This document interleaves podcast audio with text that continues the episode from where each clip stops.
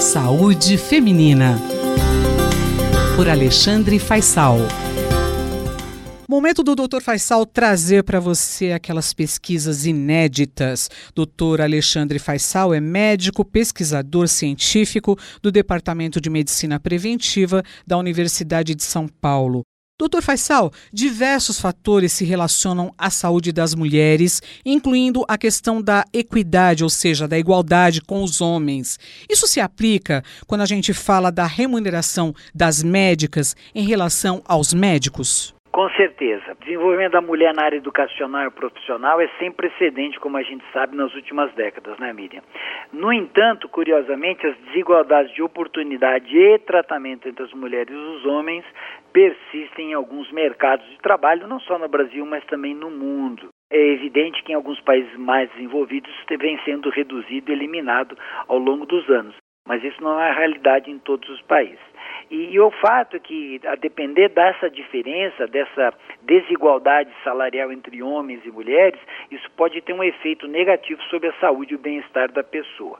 É, algumas estatísticas sugerem que, na média, a mulher ganha 77% da renda do homem, ou seja, 23% a menos, o que é bastante. Em algumas profissões, essa disparidade não é tão frequente, como medicina, engenharia e direito. Mas Aí tem uma publicação interessantíssima de pesquisadores do Departamento de Medicina Preventiva da Faculdade de Medicina da USP, uma publicação do BMJ, o British Medical Journal, que mostra que isso não é bem assim em relação às médicas brasileiras. O estudo ele usa dados de 2014, mais de 2.400 participantes que foram entrevistados por telefone. E eles tentam avaliar qual é essa relação entre uh, o gênero, homem e mulher, e salário de médicos e médicas. Aqui considerado o salário ganho apenas com a profissão médica como desfecho mais importante. E eles analisam uma série de características sociodemográficas e de trabalho desses profissionais. Resumidamente, o resultado mostra que quase 80% das mulheres médicas estão concentradas nas categorias mais baixas salariais enquanto que 51% dos homens médicos estão nas categorias mais altas. Para citar um único exemplo, na categoria de 20 a 40 horas de trabalho por semana, a proporção dos profissionais de saúde que recebiam mais de 10 mil dólares, estamos considerando aqui mais ou menos 35 mil reais por mês, é de 2,7% para as mulheres e era de 13% para os homens. Tá aí, só o senhor, doutor, para explicar para a gente e a gente tentar entender esses resultados.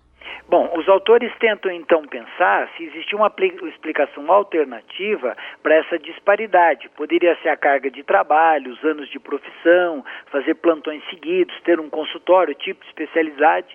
Mas aí é muito interessante a pesquisa porque ele faz um ajuste para todas essas possíveis explicações e a diferença salarial persiste. Então, aqui novamente no modelo que eles fazem ajustado, a probabilidade de homens receber o maior nível salarial, mais de 35 mil reais por mês, era de 17%, enquanto essa probabilidade para as mulheres era só de 4%. E aí a conclusão da pesquisa é que pode haver uma desigualdade salarial unicamente explicada pela questão do gênero. O que é um paradoxo, levando em conta que no Brasil há um número crescente de mulheres exercendo a profissão ou nas escolas de medicina. Hoje muitas escolas têm mais mulheres é, de escolas de medicina tem muito mais mulheres do que homens, né? A gente sabe também que homens dominam algumas especialidades é, médicas, como cirurgia, cardiologia, ortopedia, enquanto mulheres estão em outras áreas que são habitualmente menos remuneradas, clínica geral, pediatria, medicina da família, gineco-obstetrícia, mas isso, como foi mostrado no estudo, não influenciou o resultado. Mas a minha impressão é que isso vai mudar, já que em 2014 a gente tinha mais de 400, quase 400 mil médicos com registro ativo no Conselho Nacional de Medicina.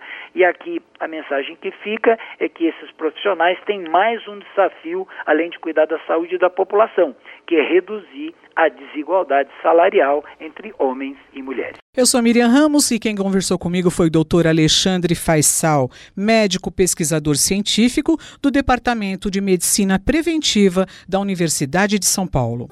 Saúde Feminina, por Alexandre Faisal.